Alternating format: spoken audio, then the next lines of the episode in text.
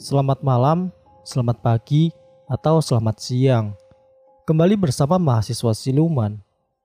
Ini merupakan cerita klasik mengenai kisah dua pemuda Indonesia yang mencintai alam.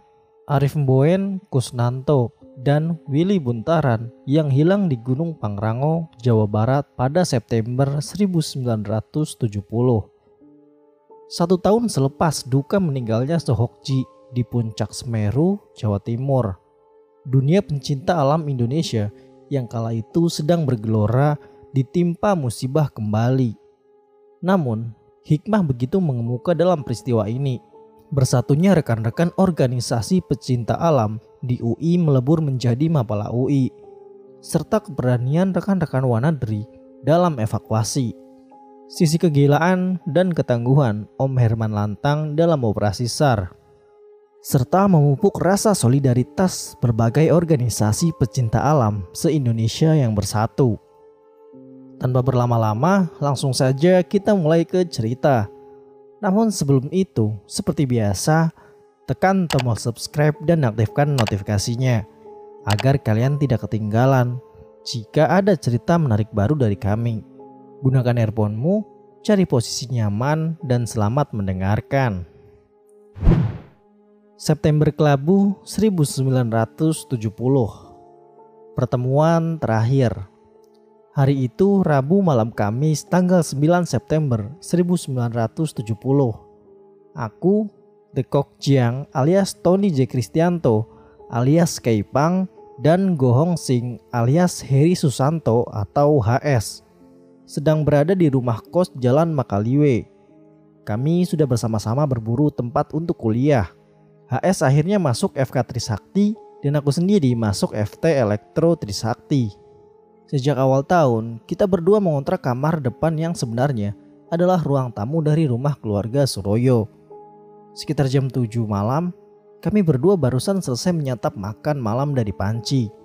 Kami dikejutkan ketika secercah sorotan lampu menembus masuk ke dalam kamar disertai bunyi motor DKW biru masuk ke halaman depan kamar kami. Simboen. Demikian aku biasa memanggilnya. Muncul dengan setelan khas, celana, dan jaket blue jean, serta t-shirt putih. Zaman itu tidak ada keharusan memakai helm.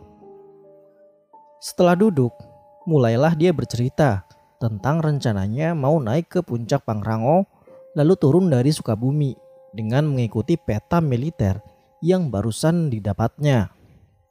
Menurut peta itu, ada jalan dari puncak Pangrango ke Cisaat, Sukabumi. Aku dibujuk-bujuknya untuk ikut bersama dia dan Willy Buntaran. Boen waktu itu sudah kuliah di tingkat 1 FKRC di Cempaka Putih, sedangkan Willy adalah mahasiswa tingkat 3 FKUI. Aku terpaksa menolak ajakannya, walaupun dia memujuk terus karena aku sedang mempersiapkan ujian kimia pada hari Kamis dua minggu lagi. Akhirnya, dia pulang dengan sedikit kecewa. Itulah kali terakhirku bertemu dengannya dalam keadaan hidup. Kira-kira sebulan sebelum pertemuan 9 September itu, aku pernah ikut bersama Boen naik ke puncak Pangrango. Waktu itu, aku mengajak teman sekuliahku, Arianto Wijaya, anak dari Solo. Pendakian itu sungguh melelahkan dan mematahkan semangat bagi seorang pemula sepertiku dan Arianto. Ingin rasanya kami duduk berhenti, menyudahi pendakian ini dan minta pulang saja. Tapi Boen terus membesarkan semangat kami dengan mengatakan bahwa sebentar lagi sudah sampai. Kita sudah dekat. Sehabis tikungan ini kita bisa istirahat. Saat itu kami berkenalan dengan Willy Buntaran yang masih berjaga. Willy Buntaran yang ku kenal untuk pertama kali dan terakhir kalinya dia adalah mahasiswa tingkat 3 FKUI yang berprestasi tinggi. Orangnya pendiam dan sangat pintar. Namun dia tidak suka menunjukkan kepandaiannya. Sehingga setiap kali ujian, dia sengaja membuat kesalahan atau tidak mengerjakan seluruh soalnya agar nilainya tidak terlalu mencolok tinggi. Dia juga anggota Mapala UI yang sudah biasa mendaki gunung sendirian. Di sana kita berfoto-foto. Itulah foto-foto terakhirku bersama Boen. Salah satu foto itu ternyata muncul di koran Kompas beberapa minggu kemudian. Itulah sedikit kisah pendakian terakhirku bersama Boen dan Willy. Rabu malam 16 September 1970. Seminggu kemudian setelah Boen meninggalkan tempat kos kami dengan rasa kecewa, kira-kira pada jam yang sama, serotan lampu disertai bunyi deruman skuter Vespa yang khas masuk ke halaman depan kamar kos kami dan diparkir di tempat yang sama di mana Buen memarkir DKW-nya. Waktu itu aku sedang serius belajar ilmu kimia yang akan diuji pada hari Kamis 24 September minggu depan. Aku menengok keluar dan muncul wajah yang ku kenal baik. Koh Tony, sepupunya Boen dari Bandung. Dia nampak agak terkejut ketika melihat wajahku nongol di jendela kamar. Loh, Jiangki, kamu ndak ikut Boen ke gunung? Enggak tuh, emangnya kenapa kok? Kelihatan wajahnya sedikit mencelos dengan mendengar jawabanku. Lalu dia berkata pendek. Buen belum pulang. Aku bercerita kalau Buen memang datang ke tempat kosku seminggu yang lalu dan mengajakku untuk ikut naik gunung bersamanya dan Willy. Mereka mau mencoba untuk turun dari Pangrango melalui Sukabumi berdasarkan petunjuk peta militer yang barusan didapatnya. Dia membujuk-bujuk agar aku mau ikutan. Tapi aku menolak karena aku sedang sibuk mempersiapkan diri untuk ujian kimia. Belakangan baru diketahui bahwa setelah gagal mengajakku, Buen berhasil mengajak enam orang kawannya di RC untuk ikut bersamanya. Namun karena mereka berenam belum berpengalaman, maka keenamnya disuruh turun sendiri melalui rute jalan yang ditempuh ketika mendaki, yaitu melalui kebun raya Cibodas. Rute yang dianggap jalan raya untuk para pendaki yang berpengalaman. Mereka berdua memisahkan diri untuk meneruskan petualangannya, mengikuti peta militer tua yang dipercayainya. Setelah mendengar penjelasanku, maka Kohtoni pulang dan mulai meminta bantuan kepada teman-temannya di Mapala UI untuk mencarinya. Berita hilangnya Boen dan Willy segera tersiar melalui radio 2 meteran ke segala penjuru. Waktu itu, Boen sudah cukup dikenal di udara, sehingga dalam waktu singkat, mobilisasi tim pencari segera dilakukan. Kamis 17 September 1970. Boen dan Willy dinyatakan hilang di gunung. Sorenya, para pendaki yang tergabung dalam berbagai organisasi pencinta alam mulai berhamburan ke gunung untuk mencari mereka berdua. Tokoh-tokoh pendaki seperti Herman Lantang, Aristides Katopo, dan lain-lain ikut terjun memimpin mereka. Mereka sebagian menyisir dari puncak Pangrango menuju ke arah Gunung Putri dan Gunung Masigit yang terletak di antara Pangrango dan Sukabumi. Rombongan yang besar menyisir dari arah Cisaat, Sukabumi Poskomando atau posko didirikan di satu bungalau di Cisaat. Ketenaran Buen di udara membuat Pak Hogeng atau Kapolri yang ketika itu ketua dari Orari mengerahkan satu kompi mobrik atau mobil brigade atau brimob untuk ikut melakukan operasi SAR. Selain itu, Detasmen Patroli Jalan Raya yang bermarkas di Jalan Gatot Subroto dikerahkan untuk membantu transportasi dan komunikasi. Setelah Kohtoni pulang, aku pun ikut menjadi gundah. Sesuatu telah terjadi di luar rencananya Boen. Makanya aku berunding dengan Hong Sing alias HS. Kalau ndak salah, kemudian muncul ide untuk menanyakan kondisi mereka berdua melalui paranormal. Nah, dari ide itu muncul nama Pak Handoyo yang ada di Kerukut yang diperkenalkan oleh saudaranya HS. Kami berdua pergi menghadap beliau hari Sabtu. Beliau mengatakan bahwa kelihatannya Willy sudah tidak ada. Boen masih ada karena dia sio macan. Tapi dia sekarang berada dalam cengkraman penunggu gunung Masigit karena berbuat kurang sopan. Dia kencing sembarangan tanpa klunuwun. Berita ini kami sampaikan ke posko untuk menyemangati tim SAR. Maminya Boen, Tante Wi, sudah datang dari Semarang dan kemudian naik ke posko Cisaat agar dapat mengikuti perkembangan terakhir dari upaya SAR ini. Sekalian membantu mengurus dapur umum bagi para anggota tim SAR. Masyarakat di sekitar daerah itu pun mulai dilibatkan dalam operasi ini. Rumah Engku Juan Po di Gang Sadang dijadikan posko keluarga. Hari Senin siang, kami menerima berita bahwa ransel yang berisi perlengkapan Boen diketemukan di pinggir jurang yang cukup curam, termasuk arloji otomatisnya yang sudah mati. Aku tidak yakin apakah arloji itu ada tanggalannya. Namun dengan memperkirakan bahwa arloji otomatis itu akan mati sendiri dalam waktu sekitar 48 jam kalau tidak digerak-gerakkan. Maka ada kemungkinan bahwa rangsel tersebut sudah tergeletak sejak hari Kamis minggu sebelumnya. Maka pencarian pun mulai diarahkan ke sekitar wilayah tersebut. Jejak-jejak yang ditinggalkan Boen mulai dilacak dan ternyata mengarah menuruni tebing dengan kecuraman lebih dari 60 derajat. Namun pencarian sampai hari Selasa masih tidak membawa hasil. Hari Rabu, kami berdua, HS dan aku, ditambah Freddy, pergi lagi ke rumah Om Handoyo. Sesuai dengan cerita Freddy, oleh si Om itu kami disuruh mencari dan meminta bantuan dari orang tua yang menjadi juru kunci atau kuncen Gunung Masigit. Setelah kembali ke Gang Sadang, kami mendapat berita bahwa siang tadi sesosok tubuh telah diketemukan oleh seorang pemburu. Satu regu tim penyelamat dari Wanadri telah ada di sana. Tapi mereka tidak dapat mengenali korban karena mereka tidak kenal dengan Boen maupun Willy. Maka diusulkan agar dapat dikirim seseorang yang kenal dengan mereka berdua untuk mengidentifikasi tubuh tersebut. Tentu saja pilihannya hanya aku. Karena itu, malam itu juga aku harus berangkat ke sana dan ikut dengan tim evakuasi yang akan menjemput mereka. Kami minta bantuan PJR untuk mengantarkan kami menjalankan misi itu.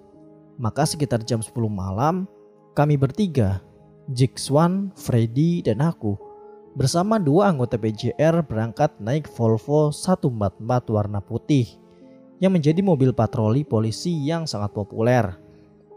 Kami bertiga duduk di bangku belakang, sedangkan kedua anggota duduk di depan. Baru kali ini kami bertiga duduk di dalam mobil PJR. Untungnya bukan sebagai pesakitan. Kami menyusuri jalan Keramat, Salemba, Matraman, Jatinegara, Cawang, Cililitan, dan masuk jalan raya Jakarta Cibinong Bogor. Waktu itu jalan tol Jagorawi belum ada. Mungkin dipikir saja belum. Setelah melewati Nanggewer, menjelang stasiun pompa bensin Cibuluh, mobil PJR ini tiba-tiba mogok. Ternyata bensinnya habis. Jadilah kita bertiga turun dan mendorong mobil itu menyusuri jalan yang agak menanjak, sekitar 500 meter. Si supir dan Swan tetap berada di dalam mobil. Zaman segitu, jalan itu sudah sangat sepi sekali. Untungnya stasiun pompa bensin itu buka. Sehingga kita bisa mengisi bensin dan melanjutkan perjalanan kembali.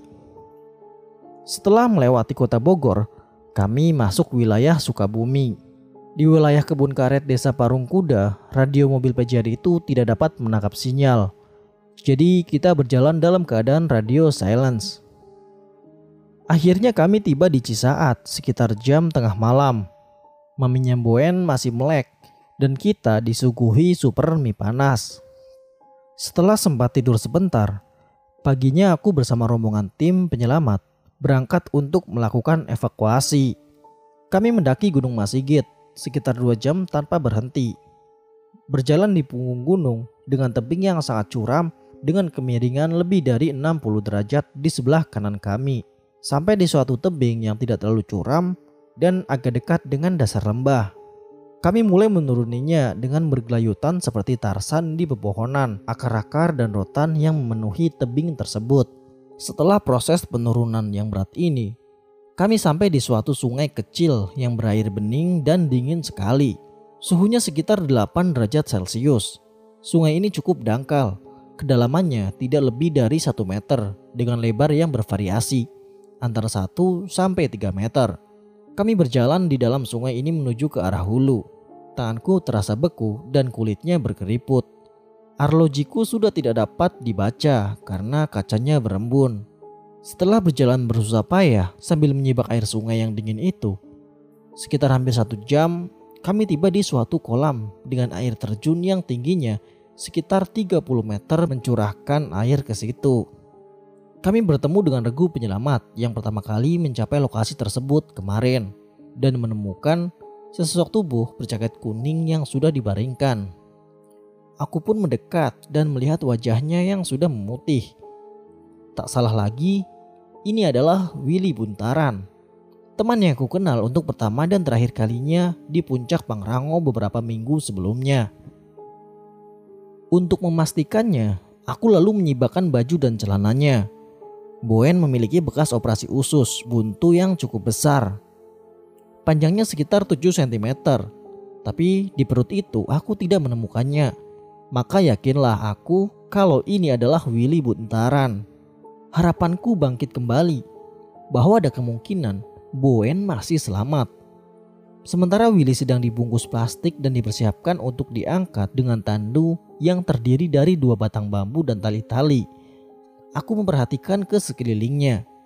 Di tebing di sisi air terjun itu, kira-kira berjarak 3 meter dari sisi air terjun, aku melihat bekas tanah dan lumut yang berkelupas membentuk alur yang tegak lurus dari atas ke bawah.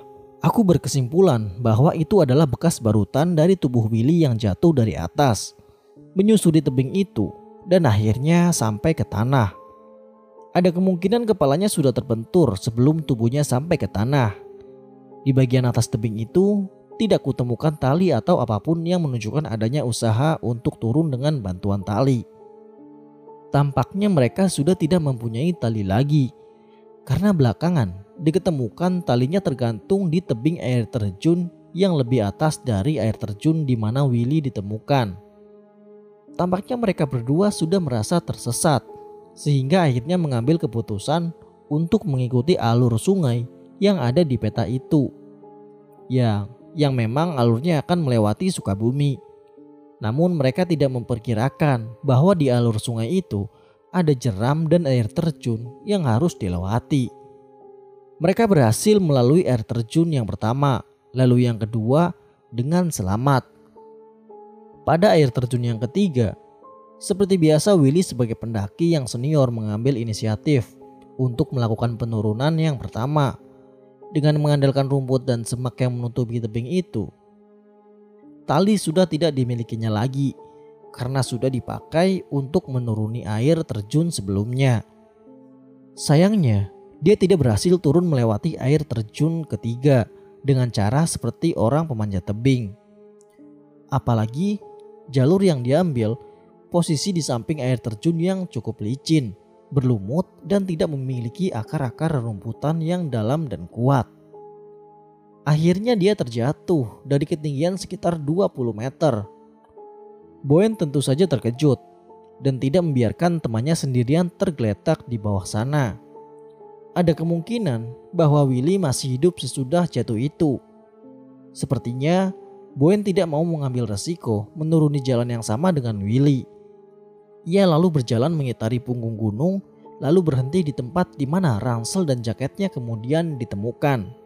Sepertinya dia tergesa-gesa dan tidak mau disulitkan dengan barang bawaannya. Maka ditinggalkannya ransel dan jaket itu di sana.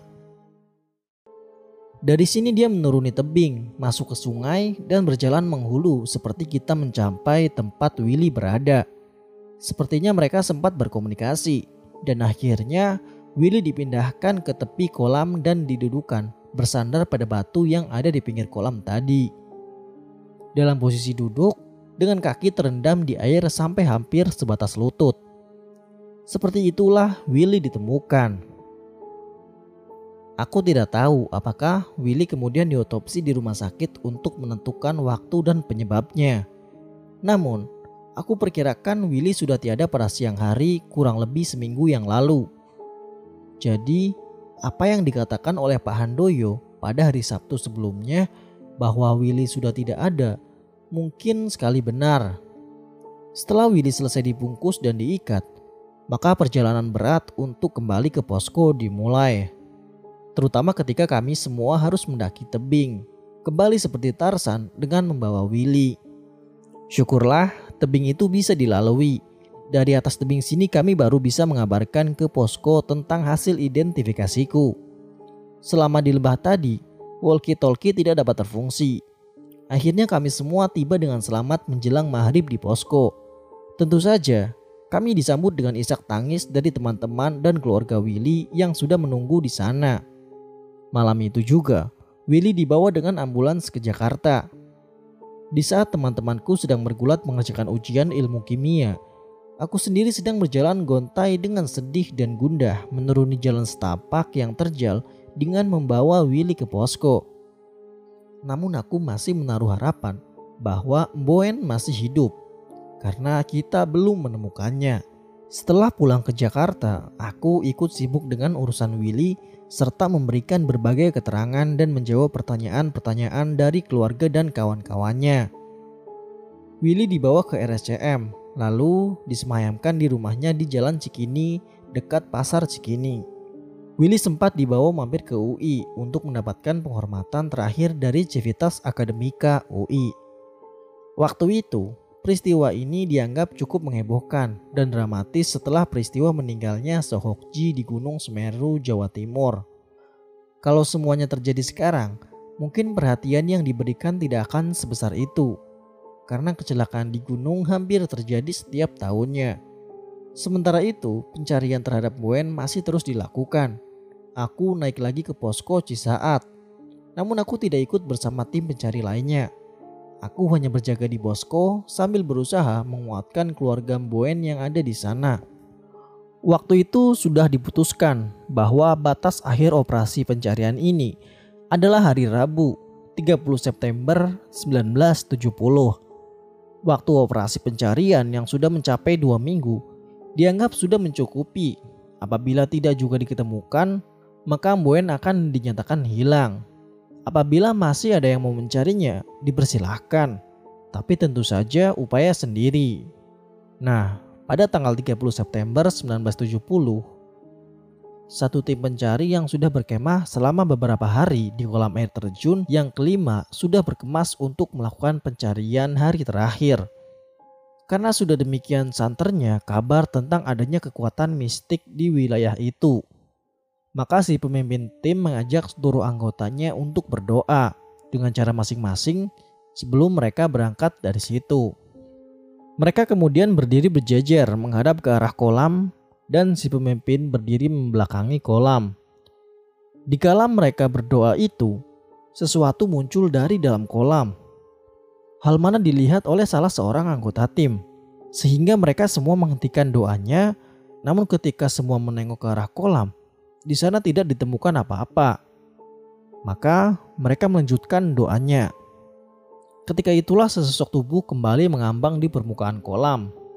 Pemimpin tim memutuskan agar sebagian anggotanya tetap berdoa dan salah seseorang diutus untuk berenang ke arah sosok tersebut dengan membawa tali.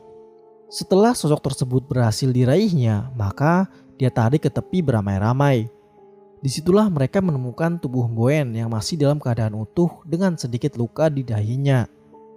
Sosok itu dipastikan adalah Boen karena mereka sekarang sudah dibekali ciri-cirinya. Ada bekas luka operasi usus buntu di perut kanannya. Sungguh mengharukan dan menakjubkan bahwa di hari terakhir pencarian, Boen bisa diketemukan. Padahal selama beberapa hari mereka sudah berkemah di tepi kolam itu dan mandi, minum, dan masak dengan menggunakan air dari kolam itu juga. Kemungkinan besar Buen merasa panik dan bingung setelah menemukan Willy sudah tiada. Maka setelah mendudukan Willy bersandar di batu dengan kaki-kakinya terendam di dalam kolam air terjun yang ketiga. Ia melanjutkan perjalanan menyusuri sungai kecil Rupanya ia masih berhasil melewati air terjun yang keempat. Tapi naasnya, tiba di air terjun yang kelima, di mana akhirnya dia terjatuh, terbentur kepalanya dan tenggelam ke air yang dingin itu. Ada kemungkinan bahwa Mbuen kemudian tersangkut di batu di dasar kolam dan diawetkan oleh air yang dingin itu. Makanya Mbuen masih utuh dan tidak ditemukan banyak air di dalam paru-parunya. Belakangan diketahui bahwa sungai yang mengalir ke arah Sukabumi memiliki tujuh air terjun. Willy hanya berhasil melewati tiga dan Boen berhasil melewati lima. Masih ada dua jalur air terjun lagi yang harus ditaklukkan sebelum mereka bisa mencapai kota Sukabumi. Ironisnya, jalan setapak yang ditunjukkan oleh peta itu memang ada. Namun, karena peta tua dan jalan setapak itu tidak pernah lagi dilewati orang, maka sampai pada suatu titik jalan tersebut ternyata sudah ditutupi dengan semak belukar. Padahal semak belukar itu tebalnya hanya sekitar 3 meter saja. Kalau saja Willy dan Bowen memutuskan untuk menerabas semak belukar itu, mereka akan menemukan kembali sambungan jalan setapak yang ada di peta tersebut. Tapi, sepertinya mereka mengambil jalur lain yaitu mengikuti aliran sungai dan begitulah takdir mengarahkan mereka berdua untuk berlayar di gunung itu. Jadi begitulah kisah pencarian Arif Boen dan Willy Buntaran. Ambil hikmah dari setiap kejadian. Jangan melanggar aturan yang telah ditentukan. Buat kalian yang punya cerita menarik seputar pendakian atau cerita apa pun itu, silahkan kirim ke email yang ada di deskripsi. Atau bisa juga DM di Instagram at mahasiswa siluman. Sampai jumpa di video kami selanjutnya. Salam lestari, mahasiswa siluman.